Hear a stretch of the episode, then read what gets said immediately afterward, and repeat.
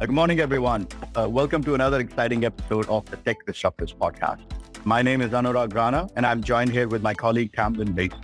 Both of us are technology analysts at Bloomberg Intelligence, which is Bloomberg's in-house research arm. We're excited to have the CTO of HCL Tech, Kalyan Kumar, or KK, as our guest today. We want to dive into a little bit of the background of the company, KK, and, and your background as well, please.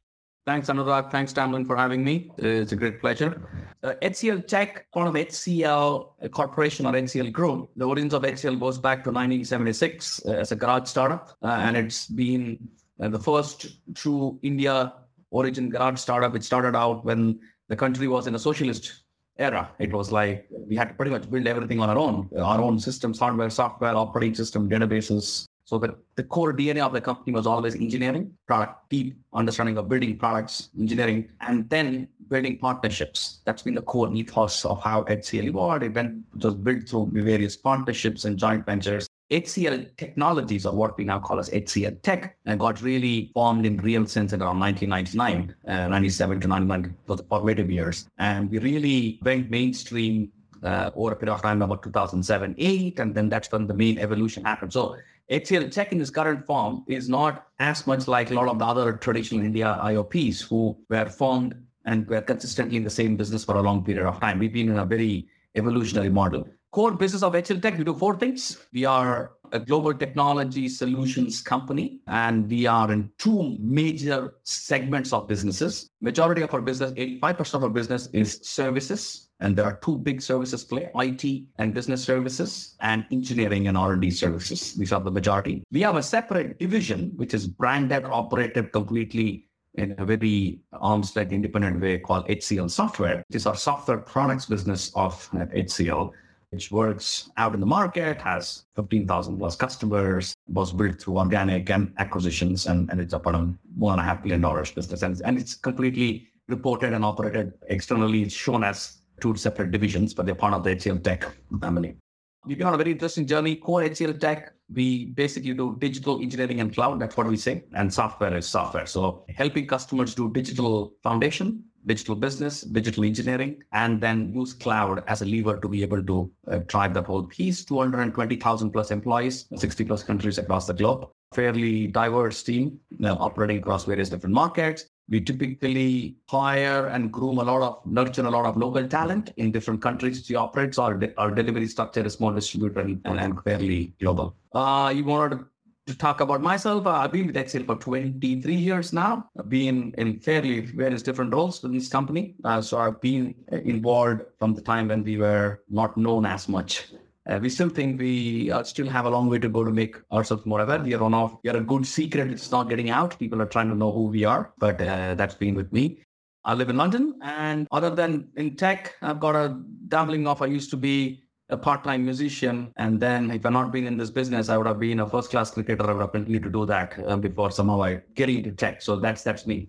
Oh, that's, that is absolutely wonderful, KK.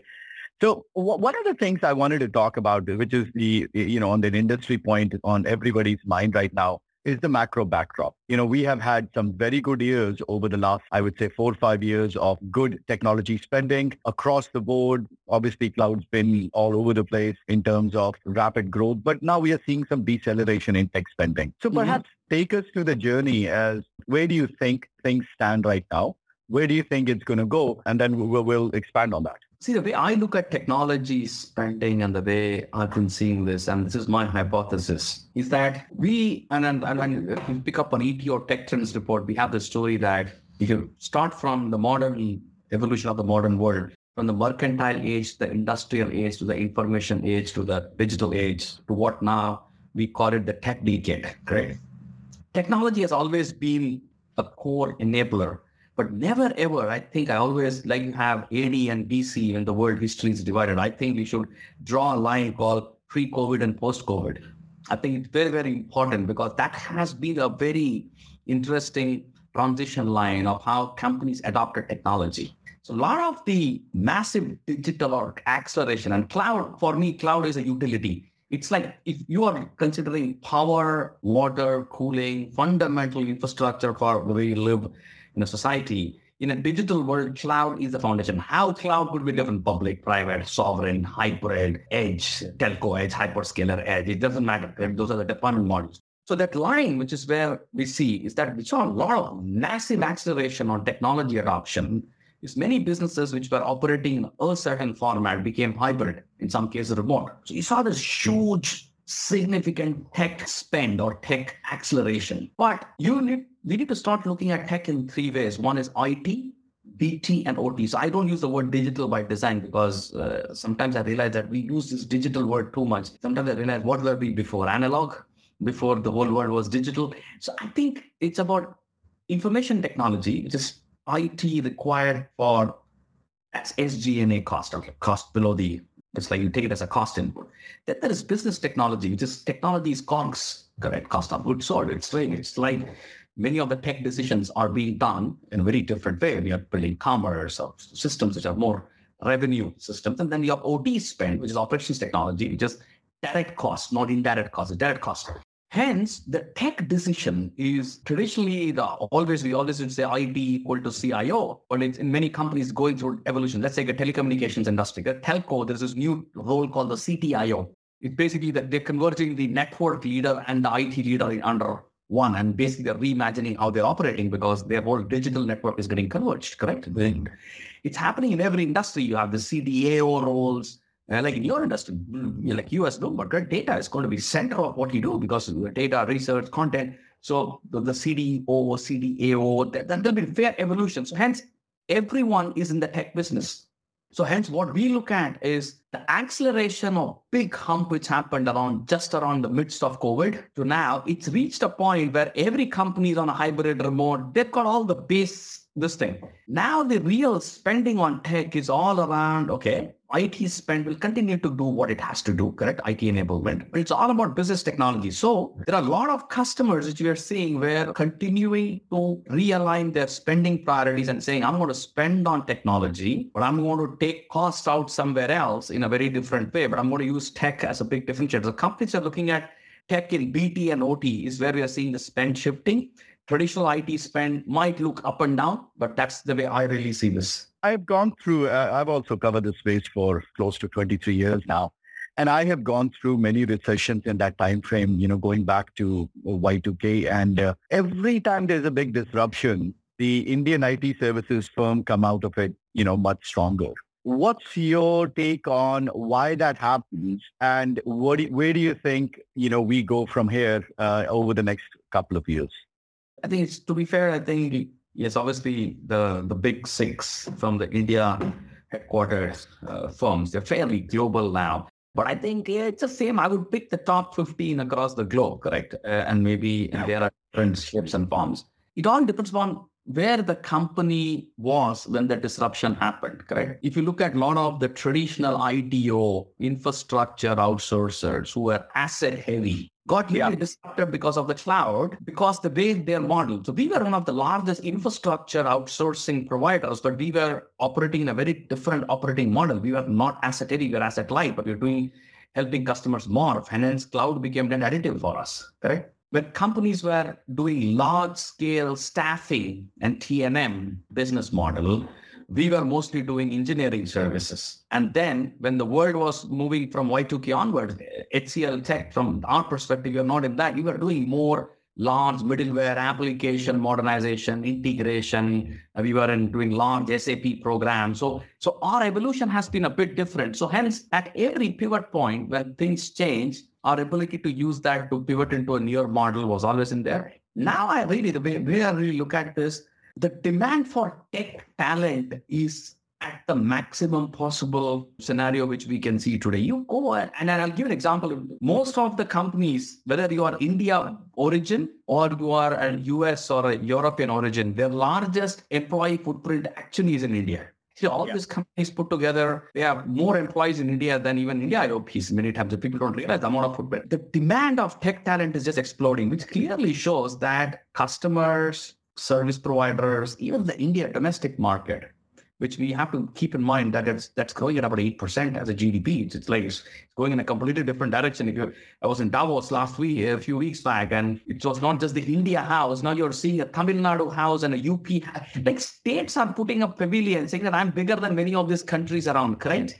So there is a different equation happening there. So I think in India, the tech demand is exploding. The skill set demand is extremely in there. But we've got a big problem, Anurag and Tamlin, is that the profile of skills we have today versus the demand, there is a there is a mismatch. What you need a so hence people modernization. Everyone is talking about tech modernization, app modernization, data modernization, infrastructure modernization. I think there's a very important lever called people modernization. Someone has to modernize the people and carry them along and move them from point A to point B. And so I think we are in the right place for us to any company, whichever company has the right people modernization strategy of how you take people along, is going to be the one which will move over the disruption. You know, perhaps we dive into this a little bit. And I'm on the same page as you about the shortage of skilled labor globally across all uh, I would say, basis of technologies, whether it's in security or cloud or you, you name it. But we get this question quite a bit when we talk to investors and other people is all these tech companies in the US are doing this big layoffs. The attrition rate with the India-based companies is through the roof. How do I reconcile those two things? So I'd love to hear your thoughts on it. I think, in my view, some this could be more in the U.S. tech sector of late, where we might have overhired capacity or in many cases also could be people with not the right skills or it is that skill mismatch. It's not the demand mismatch. If, you see there is layoffs happening in some of these companies but they're also hiring which effectively means that the people have not been able to modernize from a to b hence they're being or and many times you've ended up hiring and I think that's where I think it's, a different principle of sustainable growth, correct? Some of these, some of these companies, because they've just burned so much cash and just been on hiring this thing when some some level of realignment needs to be done. You don't know where is where to get that cost uh, lever. So hence, uh, you're able to do that in India headquartered or, or, any global IT services or engineering services firm, the customer demand is not changing as much. In terms, obviously, the customers are also tapering, adjusting their demand. Obviously, you're growing at this much, you might have come down a little bit here and there, but the demand is continuing to be there. Attrition problem, actually, the India attrition problem, a lot of the challenges see with India attrition problem is not got to do with IT services. It's got to do with the India domestic market. See, you look at the kind of spend, the tech spend, uh, which is happening, the number of fintechs. Uh, I was just reading a recent report which says that it's now become the second largest SaaS ecosystem in the world after the US. The number of companies are being born out of there. And then just the addressable market is bigger than some continents. The entire America's population is, is, is smaller than the addressable consumable middle class population in India now. So that was also a big factor in terms of people finding better opportunities. And I also believe that this whole people are so used to working remotely, they many of them moved to a different location and a lot of those pieces now in this whole hybrid world people a lot of them don't want to come back to work uh, funny enough talking to a accountant of mine in Brentwood, in Essex, in England. He's been bailing and loathing, saying that no, he was he was complaining about saying that I put in a policy saying that I'm an accounting firm doing tax accounting. I need people to come in and work with the senior advisors, partners. They learn a few things. These guys don't want to come to work. And when I force them to come to work, they, they just disappear. He's saying, how do I teach them the trade? It cannot teach them everything remote. They have to work, understand how things happen. So these things are also adding up. The, the, the, newer crowd, it's a Gen Z plus, they just have a very different benchmark of who you are and what is it. So all these factors are adding up to attrition. It's not just that the company is trying to do something different. No, I, I, I agree with you, KK. We're smiling on it because we are everybody's going through the same pains at this point. All right, let's pivot a little bit to multi-cloud because this is an area where philosophically I'd love to hear your thoughts about it. And by the way, I am also in the same boat. I treat public cloud infrastructure as a utility. And, uh, you know, for my, for my rationale, that's how it should be. It will be down the road as well. But tell me one thing, if I'm a company today and I'm developing an application um, and I choose one of the cloud providers, for example, essentially I'm pretty much, uh, you know, locking in that cloud provider for a very long period of time. So when will we start seeing that same application being hosted on you know, multiple clouds. When will we see a world where just like a utility, every company will pivot to one cloud and have the backup on another cloud? Now it's cost a lot of money, but what's your take on it how is that going to evolve? I think sometimes I always believe that we have to unravel and go back to simplicity. And that's why you always learn things from sports and bring it to tech. I always do that as one of my core. This has been a utopian dream in IT. From the time it started off from the mainframe to distributed to client server. I want this unlocking, even open source, correct? The world's biggest open source business model is Red Hat. Yeah, you are free to go and download CentOS and use it, correct? But the moment you need support, you have to go and start working in that model. So people many a times this whole mindset of oh i want to be open. So the question is what's open? So which means you're building on a database. Let's say hypothetically you have mongodb on which you have your stuff or you're building it on one of our HCL software databases which is uh, on Zen. Do you want the database to be ported across clouds or do you want the choice to move off the database? See the, or you want to use an app server and do you want to make the app server move across locations or you want to port the application so the big issue which is in there in, in cloud, if I were an enterprise, I will go back and first segment my whole, that whole hypothesis I have called the IT, BT, OT. What is this app? IT app. What is what does it do? I'm doing collaboration. I'm going to use Teams or Zoom or Google Meet. Do I need to really worry about building a differentiated technology, which is so will, will, will me using a Teams or a Meet or a Zoom differentiate how I do business? Maybe nine out of 10 times the answer is no. Then can I just go and consume? So I have this philosophy, we have this philosophy called consume, configure, and build. So first consume or can, which is really standardized. Then you do configure, configure. Like I want to build, I want to deploy an HCM system. Can I go to SuccessFactors or Workday? just go and consume and configure on top of that based on the employee processes and use this. It makes sense for me to build an employee HCM system. Maybe talent management, skill management for a services company. Yes, I might want to build a custom differentiated system the way I want to manage to do that. Then there are systems which are business differentiating, which means portability, avoid having interoperability, things which really matter, differentiated system. So hence you cannot have the tail wag the dog. You have, it's the app which chooses the cloud. You have to have a very clear strategy of what you're building for what. And then you decide whether I want to really, doesn't matter. Okay, okay, if I want to be really true portable, then I need to ensure I'm not using any native services of the hyperscaler, which effectively means that you're ending up building the whole stack. You could build on a virtual machine or build on the Kubernetes environment, K8, build everything on your own, create your own builds, and then you have the flexibility. That's a choice. And I think companies are not, they always get caught into this multi-cloud play without understanding why multi-cloud. If you could choose a single hyperscaler and if you could architect your core IT on top of that, if that makes sense. Most of the companies, let's say Microsoft, everyone is on M365 in a big way. Now you could say, am, am I locked on M365? Answer is yes. But the moment you go to Europe, it's completely different conversation in certain markets because they're saying, okay, it's, it's, it's data, GDPR, so many other factors. So one has to define. So I don't think there is a universal mantra that you should go multi-cloud. You should do multi-cloud if it makes sense for your business applications or what you, you want to achieve. Let me ask my last question and then let me uh, pass it over to Tamlin right after that. A lot of discussion right now about AI, ChatGPT, open AI. You know, what's your thesis? What's that going to do to the services industry? Nothing. My biggest worry is that we have more AI. You see, okay, what has ChatGPT and OpenAI done? Obviously, it's got some little bit of big social and marketing push.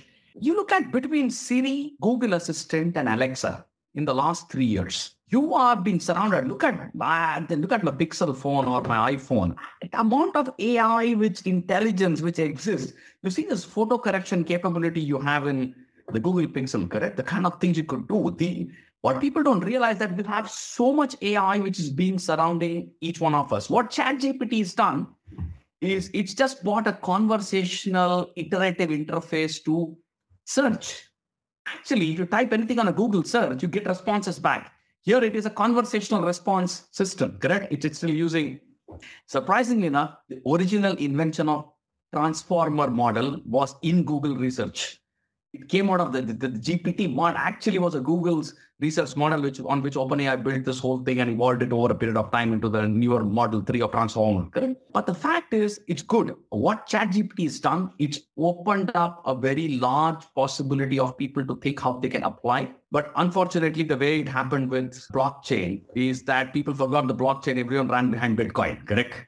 And they got to this thing. The same thing has happened in ChatGPT. Oh, it's doing homework. It's trying to do this. It's trying, oh, eh, eh, and in Davos, it's just the whole conversation was about, oh, can it do half of the journalist's job? Oh, and it is all kind of fun. It's like, I think the core philosophy should be AI assisting humans.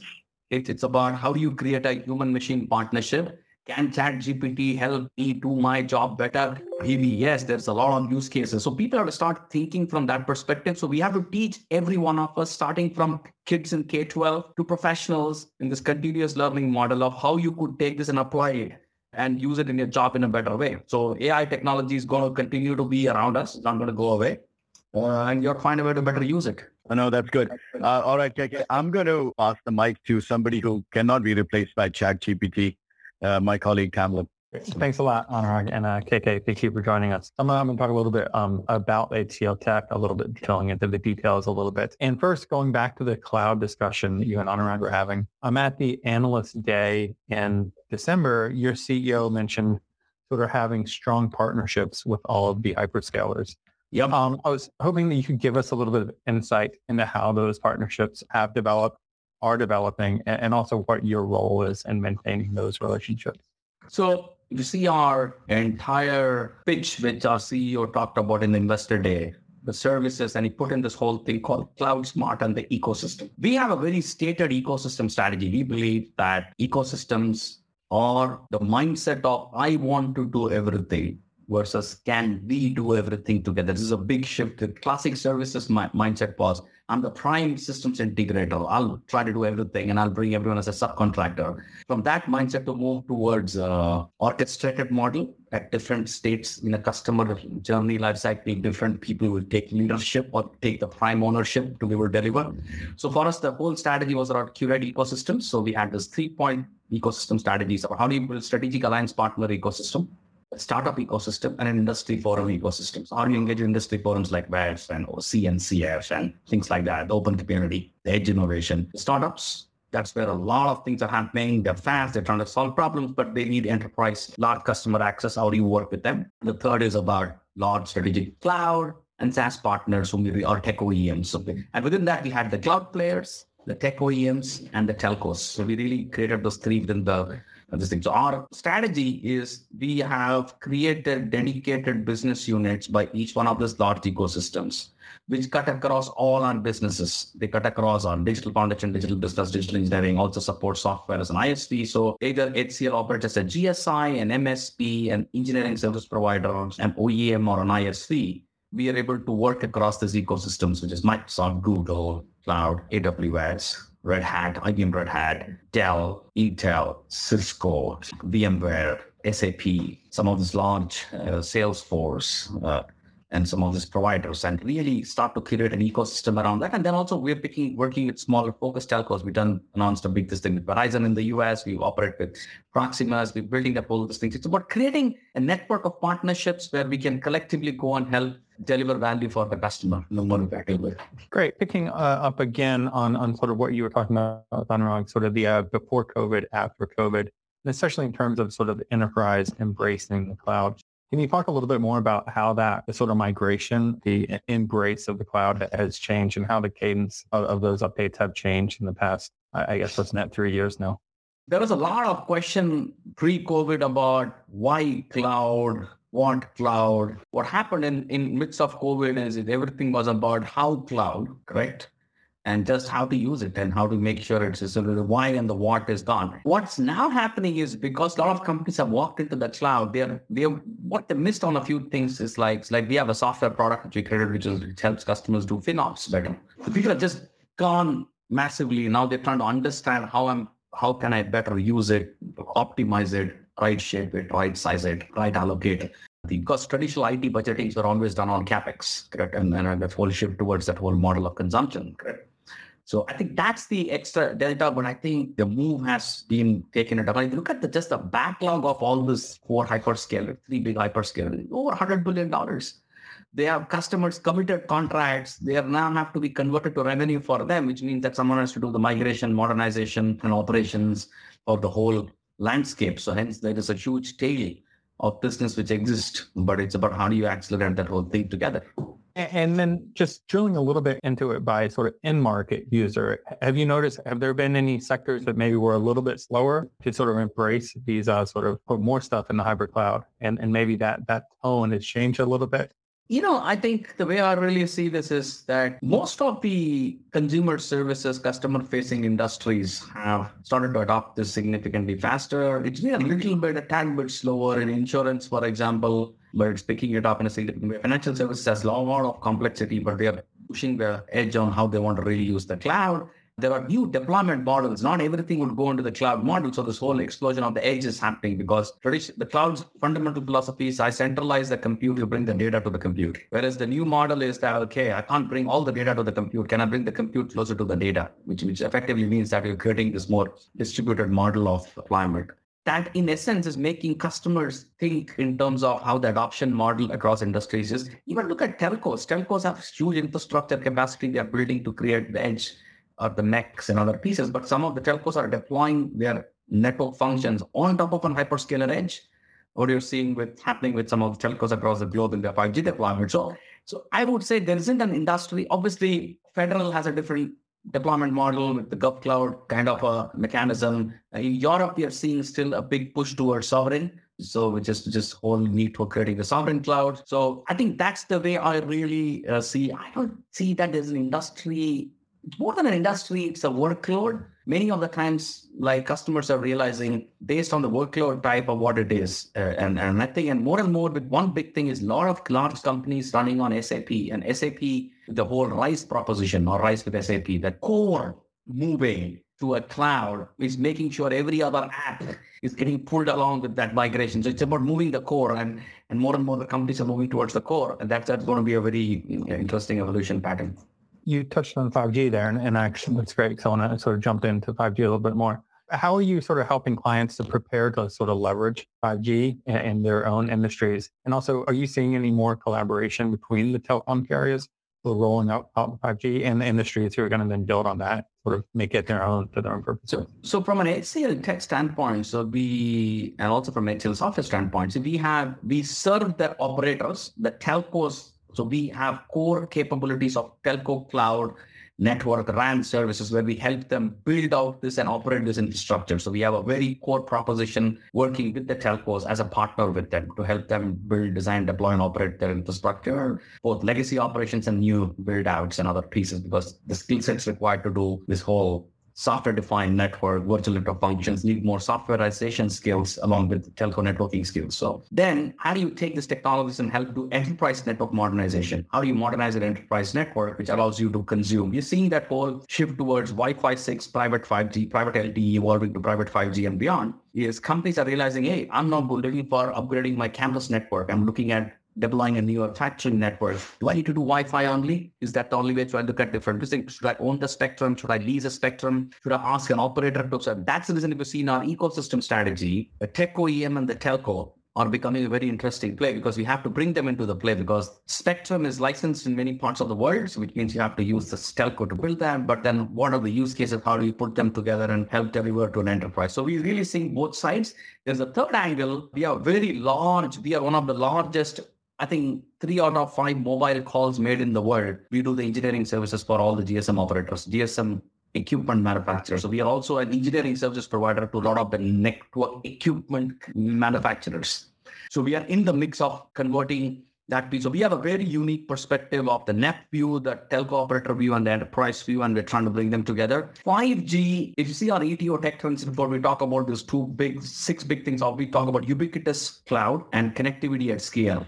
Cloud ubiquitous everywhere. You have cloud access and then you have connectivity. You need extremely good connectivity to be able to consume a lot of this cloud capability. 5G, it's got to be utility, correct? Cloud and this is you will you gotta expect this to be taken for granted. In many countries, they have shut off 3G networks now. You can't even use 3G devices anymore. And if you really want to see the power of some of these things, go to Asia you see what's happening with mobile in Asia. It's, it's, it's like unimaginable that companies are running businesses which are completely mobile based. And hence, I think mobility is the way forward. So 5G adoption will happen at scale. Obviously, in the telco world, when you deploy an infrastructure, a radio infrastructure, you know, take 10 years, 15 years to recover it. Correct. So I think people will extract the best value of what they've done. They just deployed 3G networks, which have which have lived a good life. 4G is still in there, people deployed 4G and 4G LTE to a good extent. Now I think 5G upgrades, they're going to have this 5G NR, which is have backward compatibility to the spectrum, and they start using it in a more efficient way. So I think it's going to be a big, big, big play. And then uh, metaverse is another thing that, that, you know, obviously over the next handful of years is going to go one way or another. I think people also still looking at possible use cases, especially at the enterprise level. Um, but interoperability is sort of a, a key thing there.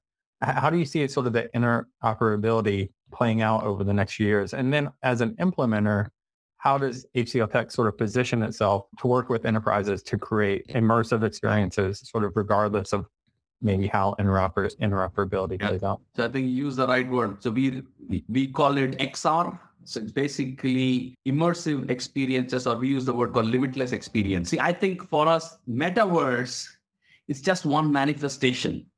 Metaverse would become significantly important, especially in, in especially in gaming and, and some of those aspects, and also in some cases even for training and a lot of those scenarios. There are digital twins and those kind of aspects. That's when it's going to be really become a real play. But this mixed experience across AR, VR, XR, MR, all those pieces together, that's going to be real. That's real stuff It is happening. One of the things people have quickly realized that I think three out of five people in the universe, in, in the planet, have a lot of issues. They have fundamentally visual sight issues by wearing those complex, uh, heavy lenses, correct? People have orientation issues. People, it's, it's hard. You can't wear that thing and just move around for 30 minutes or more, you become dizzy. People have it's a genuine issue. You can't stick, it's not gonna, it's not practical, it's good. You can play, you can do it for a certain so hence there has to be different form factors. I know I, I remember Google tried to fix this many years back with the Google Glass, but they got it wrong purely because of the way it's going to be done. Look at what Ray-Ban, one of our customers in our software business, uh, Luxottica, they're doing this with Ray-Ban stories, correct? They built a very nice glass just targeted towards uh, Instagrammers, correct? So they're going to click, click moments, all that stuff you want to see different applications and different use cases. Microsoft with HoloLens, we're seeing a big adoption in certain industries, correct, which you're trying to see. Metaverse will continue to evolve. I think it will start become more prevalent in the consumer gaming world significantly. It will start to pick up in the training and those areas. Employee onboarding, it could be a good, it could be an attachment. It's like, it'll be like a co-pilot kind of a model but the usage of this has to be thought through in a more uh, different way. I think AR is going to be significantly useful. I think AR has a far big use case in terms of this merging. The, I, I, I use this word called phygital, which is about how do you bring physical and digital worlds together. I think AR and, and MR would have a significant play in that. I think this is going to be extremely important. So focus experience, not the words. And I also think this portability issue has got a lot to do with Web3 evolution traditionally the whole web has been built around platforms large information internet and the web 2.0 was around the mobile social internet with large platforms once you get to decentralized distributed model, uh, you would need to start to then figure out ways and means. It's still a way away. I think there's some very interesting stuff. There's a, this small startup called Polkadot, which basically they're creating a blockchain connectivity network. Very, very interesting. So they don't own the chains. They they actually create connectivity chains. Can connect multiple blockchain networks. You can be on Ethereum network, you can be on some other network, and, and you could connect. I think things like that would start to evolve for portability to happen. Because let's say I buy an NFT on one network. How do I port this onto others? So it's going to be a lot of those things. And how this whole thing work is, is, is something which people have to start to evolve and build around this. That is, it, it, it's, but it'll happen. There'll be significant rapid evolution. But I think experience centricity is going to be more important than the words itself. That's right. It's going to be a very interesting next few years in that space, I believe. Okay, okay I'm going to turn a little bit to HCL software, which I, I think this is a bit of a differentiator among mm-hmm. your peers. So could you sort of broadly walk us through what that is and, and sort of what the long-term roadmap for that business is? HCL Software is our software products division of HCL Technologies. It was formatted, it's always been different software products businesses, which was within HCL. We had DRYiCE, which was an automation software business. We had industry software. We had a joint venture with Silver Lake, which was with Actian. And then we had the classic HCL software, which came out of a lot of intellectual property we acquired from IBM, commerce, marketing, Unica, BigFix, a lot of those pieces. And then over period of time, we also got Kony, a few other assets. Just, but what we've done now is we brought all of them together under one umbrella. It's a $1.4 billion plus business, 15,000 plus customers, 132 countries, 8,000 plus people across the globe. We have 700 plus business partners. This business is branded and structured and operated very differently. And I, along with another CR Rajiv, we run this business together and it, it's completely independent. It's been designed to run in a fairly independent way. The core theme of what we do in HCL software is we have products which are highly reliable and scalable, which can help fuel the digital plus economy of our customers. And we operate in four different stacks. We have software which enables digital transformation. Within that, we have CX, everything to do with customer experience and commerce, marketing, service, cloud, and that whole life cycle. The second piece is around unified application development. We have the world's largest low-code, no-code application platform, which exists today.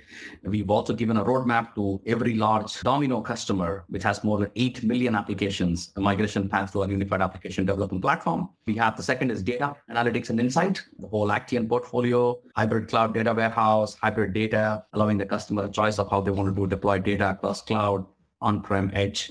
The third is we've got intelligent automation. We have the whole DRYiCE stack, BigFix, value stream management, workload automation, and the whole uh, software stack, which allows customers to help better use AIOps to run their IT operations and business operations and business observability in a more intelligent way. And then we've got uh, focused solutions on security. And then we've got this whole ability to do this in industry solutions. And we have got three big industries where we are focused on. One is telecommunications, where we've got ability to do software increased automation in the telco network, but also do the digital lifecycle for a telco. So we're fairly large in financial services. And the third is government. Some of the largest federal, mm, European government, in Asia governments, a lot of solutions to enable sovereign cloud. So we really see sectoral wise, financial services, telecommunications, government, and then we've got a big play in consumer services and B2B, both on B2B and B2C in retail because of our commerce platform. Last year, we pumped in $270 billion of transactions on our commerce platforms. It's a very, very robust, reliable, scalable platform. We deliver one third of all marketing messages across the globe on our Unica platform. So it's, it's a very built for scale and reliability. What we're doing in that business is we are doing a couple of things. One is every product has a hybrid choice of cloud deployment. Customer could deploy it in a cloud environment of their choice, or they could consume it as SaaS. We're making sure that every product is easy to consume, both functionally, technically, but also commercially. We want to build a software company which is about easy to consume. And the third is it's all focused on a lot of good customer success and customer centricity. And we are creating some very differentiated business models. It's in very early stages. I think it's hugely differentiating because we are creating a completely non-linear business within HCL Tech. It, it, it's completely different business model. It's not going to scale based on that. And it also help us work with a different ecosystem we operate with this. So the hyperscalers now see us as an ISV on their this thing. We work with a lot of partners in software who compete with HCL Tech services. So it's go, it's a completely different evolution, but that's how we really want to build it out. Uh, I think uh, it's highly strategic, and for our CEO and the chairperson, it's, it's, it's driven in a very very strategic way. Great. Uh, it will be interesting to see how that develops. Uh, we're nearing the end, so I just want to ask a few uh, rapid fire questions, which we do at the end of the podcast. Mm-hmm. You can ask a few and, uh, you know, keep them as, as short as you can. So the first, you sort of mentioned this hiring services isn't having the layoffs, but hiring definitely is slowing. The question is, how do you balance sort of that against having the bench deep enough to take advantage of demand once demand pops back and accelerates as global headwinds ease? How is that balancing playing out? Yeah, I think we are a big believer in building organic talent. So I think the traditional challenge in this industry has been people hiring off each other. What you've done is you've increased the average resource cost up. We are all about building new talent. So we with our TechBee program, and we are now taking high schoolers and create an apprenticeship kind of a model where we invest in their education over the next five years, give them a global, uh, a proper degree, but also make them more productive and relevant and teach them in modern skills. So we want to add, infuse more capacity and build that uh, in that way. So I think rather than trying to just keep hopping, you'll hire laterals, but only very limited. The goal is to really build new talent because all these new technologies, you need to train people anyway. So you could train fresher talent as much as you can train existing talent. The question on ESG, what's the client uptake and sort of turning to you for technological solutions to help them reduce their own emissions? And then are you able to apply any of those breakthroughs to help HCL's own sort of ambitious yep. on greenhouse gas reduction emissions? We have a, our chief sustainability officer. Sustainability is a board agenda. We drive it top down. It's very, very core to our chairperson, our CEO, and it's being driven from the board top down. So we are highly committed to a lot of activities around sustainability. We are on the path to the net zero on our own, uh, the net zero goals. We're two inter- platforms. One is the NEO, the Net Zero Intelligent Operations, and then our Sustainability 360, which is our technology solutions which help. One is more around financial tracking and measurement and metrics of sustainability. And the second is about the OT side of sustainability of how you get metrics and make things better. Uh, we're doing the same thing in our software products. We're building energy savings and a lot of those different capabilities which allow them to do things better in certain industries and markets. The crux in sustainability, I was talking a while back to someone is it has to be baked in. And I think real value in sustainability is going to come in when you make it an accounting standard. And our chief sustainability officer talks about this concept called cap and tax. How do you cap emissions and then how do you tax and create some benefit? I think it has to be baked into how companies start to think and maybe the accounting standards and things evolve at some point in time. Because this is one area which we strongly believe that any action you do, it's not what you're going to see, the future generations are going to see the impact, negative or positive. So I think it's extremely important that what we do, we build it for our future. So I think, uh, but customers are really concerned in a significant way. They all are looking at different ways and means to. I think its current state is all about visibility. I need to know what I'm doing, so then I can start applying to see how I can. If the measure is the most important thing. You want to know where they are today. Very interesting. And then final question are there any next generation technologies that you think are underhyped and or overhyped? My personal view on this, I'm a big believer in quantum computing has a huge potential to change things. I think that technology needs to evolve because there's a lot of noisiness in the technology. The error rates are high, but it can just open up a completely new dimension. See, think of a computer being built for math. What we built is a mathematical computer, correct? Everything is built as a math model. Think of a computer which is solving real world physics, chemistry, and biology problems. It's got that immense potential. It'll always coexist like a co-processor with a digital current computing environment. I think that's the big one. I think the other one, which I think there is a lot of hype coming in, but mostly around space travel and a lot of the space tech. But I think space tech in context of seeing a view outside from where you are and use it for both sustainability, or better communication, a lot of other use. I think space tech is, is, is technology was in there. I think too much hype, I think on metaverse, in my view, there's been a lot of hype. Web3, uh, this whole move towards decentralization, I would really say is that full governed to no governed to ungoverned. Correct. The issue is that there on the currently there are two camps. One wants to govern and control everything. The other camp wants to not be controlled. There has to be this somewhere in between, which is the ungoverned, which means that you have governance, but you have the flexibility to do things. I think that's where I think some overhype has to come down to a little bit of ground reality. Great response. Thank you. With that, mm-hmm. I'm going to close it off on behalf of myself and Anurag. I want to again uh, thank Kalyan Kumar, Chief Technology Officer for HCL Tech, for joining us and for sharing his insights uh, on this episode of Tech Disruptors. Thank you again and, and have a great afternoon.